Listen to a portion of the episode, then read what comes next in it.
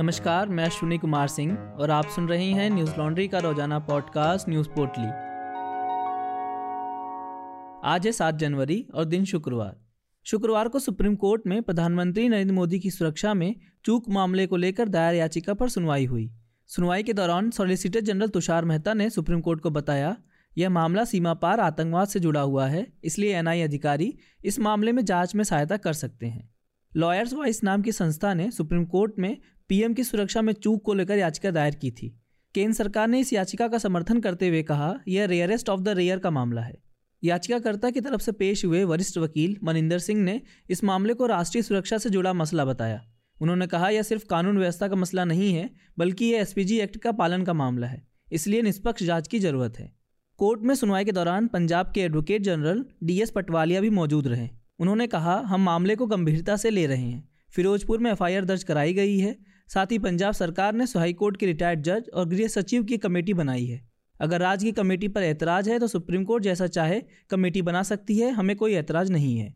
Solicitor general Tushar Mehta ने केंद्र का पक्ष रखते हुए कहा, जब पीएम को सड़क मार्ग से जाना होता है तो एसपीजी राज्य के डीजीपी से पूछती है।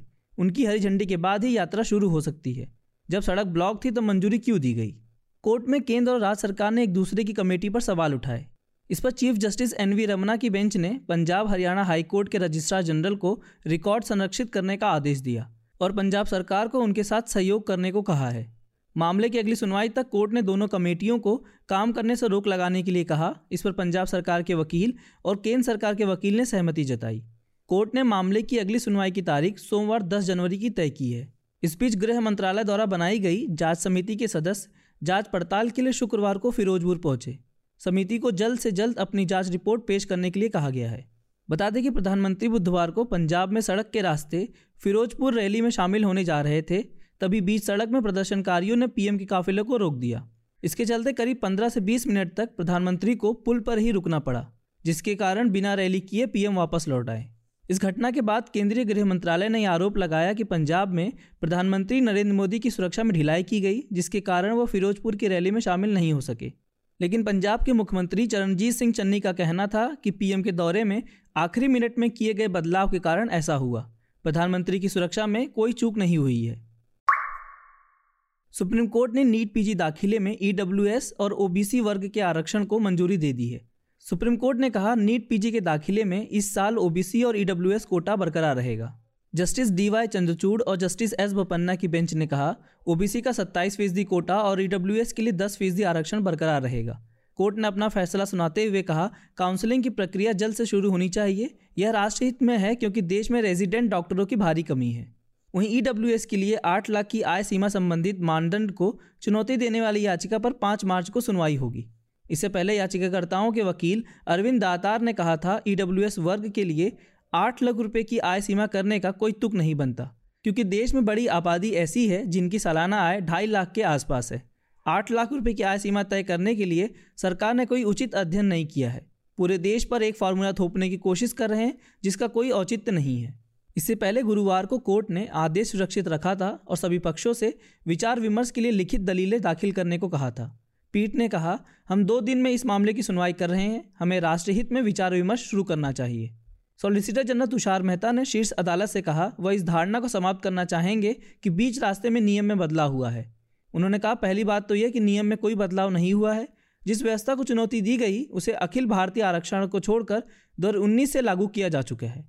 बता दें कि केंद्र सरकार ने 29 जुलाई 2020 को नोटिफिकेशन जारी कर नीट परीक्षा में ऑल इंडिया कोटा के तहत ओबीसी को 27 फ़ीसदी और आर्थिक तौर पर कमज़ोर स्टूडेंट को 10 फ़ीसदी आरक्षण देने का फैसला किया था।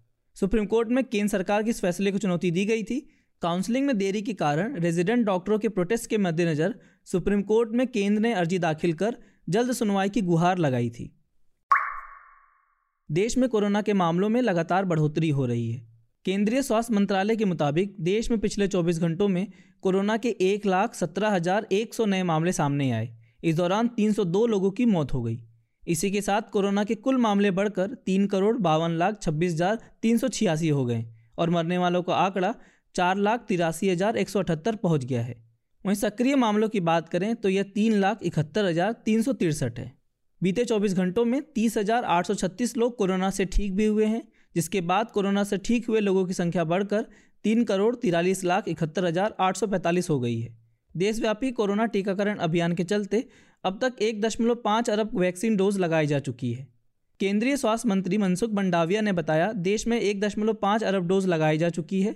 उन्होंने कहा, साल के पहले महीने के पहले हफ़्ते में ही भारत ने 150 करोड़ वैक्सीन डोज का ऐतिहासिक मुकाम हासिल कर लिया।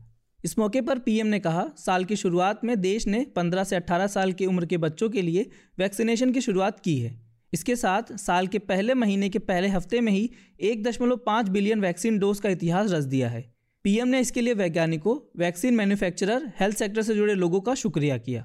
भारत में कोरोना के साथ साथ उसका नया वेरिएंट ओमिक्रॉन भी तेज़ी से फैल रहा है। देश भर में इसके तीन हज़ार सात मामले मिले हैं। यह अब तक सत्ताईस राज्यों में फैल चुका है। महाराष्ट्र में ओमिक्रॉन के मामले सबसे ज़्यादा हैं। यहाँ ओमिक्रॉन संक्रमितों की संख्या आठ सौ छिहत्तर है।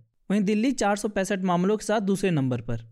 चुनावी राज्यों की बात करें तो उत्तर प्रदेश में सबसे ज़्यादा इकतीस मामले हैं। वहीं उत्तराखंड में आठ, पंजाब में दो मणिपुर में एक और गोवा में उन्नीस मामले सामने आए हैं। इस बीच डब्ल्यू ने कोरोना के नए वेरिएंट ओमिक्रॉन को लेकर चेतावनी जारी की है। डब्ल्यू के महानिदेशक डेट्रॉस एडनॉम ने एक संवाददाता सम्मेलन में कहा, ओमिक्रॉन डेल्टा की तुलना में कम गंभीर ज़रूर लग रहा हो, खासकर टीका ले चुके लोगों में। हालाँकि इसका मतलब ये बिल्कुल नहीं है कि इस हल्के वेरिएंट के रूप में वर्गीकृत नहीं किया जाना चाहिए। डेट्रोस ने आगे कहा, पहले के वेरिएंट्स की तरह ही ओमिक्रॉन लोगों को अस्पताल पहुँचा रहा है और लोग मर रहे हैं। सुप्रीम कोर्ट ने सीबीआई की बारहवीं की परीक्षा में सुधार परीक्षा के अंक को अंतिम अंक मानने वाली सीबीएसई की नीति को रद्द कर दिया है।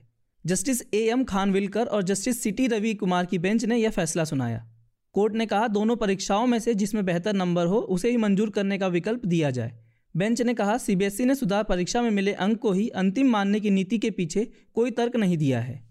एनडीटीवी की खबर के मुताबिक सीबीएसई के वकील रुपेश कुमार ने अदालत को बताया था कि छात्रों का मूल्यांकन उनकी सुधार परीक्षा में किया जाता है, इसलिए उसमें प्राप्त अंक को ही अंतिम माना जाएगा। जिस पर कोर्ट ने वकील से सवाल किया कि सीबीएसई द्वारा छात्रों को उनके मूल अंक बनाए रखने की अनुमति नहीं देने का क्या औचित्य है? इस साल इसे करने में क्या कठिनाई है, जबकि इससे पहले भी किया गया है? बता दें कि सुप्रीम कोर्ट बारहवीं कक्षा के छात्रों द्वारा दायर रिट याचिका पर सुनवाई कर रही थी। जिसमें छात्रों ने सुधार परीक्षा के परिणामों पर अपने मूल परिणामों को बनाए रखने के निर्देश की मांग की थी, जिसमें उन्हें फेल किया गया या कम अंक प्राप्त किए गए हैं। सुप्रीम कोर्ट ने दिसंबर में सीबीएसई से कहा था कि वह बारहवीं कक्षा की सुधार परीक्षा में मानक फार्मूले के अनुसार प्राप्त अंकों को अंतिम मानने की अपनी नीति पर दोबारा विचार करे। पीठ ने कहा था कि छात्र केवल अपने मूलांक के परिणामों को बनाए रखने की मांग कर रहे हैं। अगर उनकी सुधार परीक्षा के कम अंकों पर विचार किया जाता है तो यह उनके दाखिले पर प्रभाव डालेगा। कजाकिस्तान में ईंधन की कीमतों में बढ़ोतरी को लेकर प्रदर्शन दिन पर दिन हिंसक होता जा रहा है। अब तक इस हिंसा में 48 लोगों की मौत हो गई, जिसमें 18 पुलिस वाले शामिल हैं। प्रदर्शनकारियों ने राष्ट्रपति निवास और अलमाटी के मेयर कार्यालय में तोड़फोड़ की है। बीबीसी ने रूसी समाचार एजेंसी आरआईए के हवाले से लिखा कि रूस ने लगभग ढाई हज़ार सैनिकों को कजाकिस्तान भेजा है। सीएसटीओ का कहना है कि यह शांति सेना है जो राज्य और सैन्य प्रतिष्ठानों की रक्षा करेगी। रॉयटर्स की खबर के मुताबिक हिंसा के बाद से 2000 से ज़्यादा लोगों को गिरफ़्तार किया गया है। वहीं देश में इंटरनेट सेवाएँ भी बंद कर दी गई हैं। कजाकिस्तान के राष्ट्रपति कासिम जोमार्ट ने कहा, देश के सभी क्षेत्रों में संवैधानिक व्यवस्था को बड़े पैमाने पर बहाल कर दिया गया है और स्थानीय अधिकारियों ने स्थिति को नियंत्रित कर लिया है। राष्ट्रपति ने प्रदर्शनकारियों को आतंकवादी बताया और कहा कि ऑपरेशन तब तक जारी रहेगा जब तक आतंकवादी पूरी तरह से समाप्त नहीं हो जाते। बता दें कि लोग देश के सभी हिस्सों में ईंधन की लगातार बढ़ती कीमतों को लेकर प्रदर्शन कर रहे थे। मंगलवार को विरोध प्रदर्शन उस वक्त तेज हो गया, जब अधिकारियों ने एलपीजी की कीमतों पर लगी सीमा को हटा दिया था, जिसके बाद ईंधन की कीमतों में तेज वृद्धि देखी गई थी। इस सब के चलते 5 जनवरी बुधवार को कजाकिस्तान की केंद्र सरकार ने इस्तीफा दे दिया था, जिसके बाद वहाँ के राष्ट्रपति ने बुधवार की सुबह देश में दो हफ़्ते का आपातकाल लागू कर दिया था। न्यूज़ लॉन्ड्री सौ प्रतिशत विज्ञापन मुक्त प्लेटफॉर्म है, जिसका मतलब है, हम किसी भी सरकार या कॉरपोरेट से विज्ञापन नहीं लेते। हम आपके समर्थन से चलते हैं। हम ऐसे ही स्वतंत्र होकर काम कर सकें, उसके लिए न्यूज़ लॉन्ड्री को सपोर्ट करते रहिए। न्यूज़ लॉन्ड्री को सहयोग देने के लिए आज ही हमारी website Hindi dot Newslaundry dot com पर जाएँ और हमें सब्सक्राइब करें। और गर्व से कहें, मेरे खर्च पे आज़ाद हैं खबरें। आज बस इतना ही। आपका दिन शुभ हो। नमस्कार। न्यूज़ लॉन्ड्री के सभी पॉडकास्ट ट्विटर आई और दूसरे पॉडकास्ट प्लेटफॉर्म पे उपलब्ध हैं। खबरों को विज्ञापन के दबाव से आज़ाद रखें। न्यूज़ लॉन्ड्री को सब्सक्राइब करें।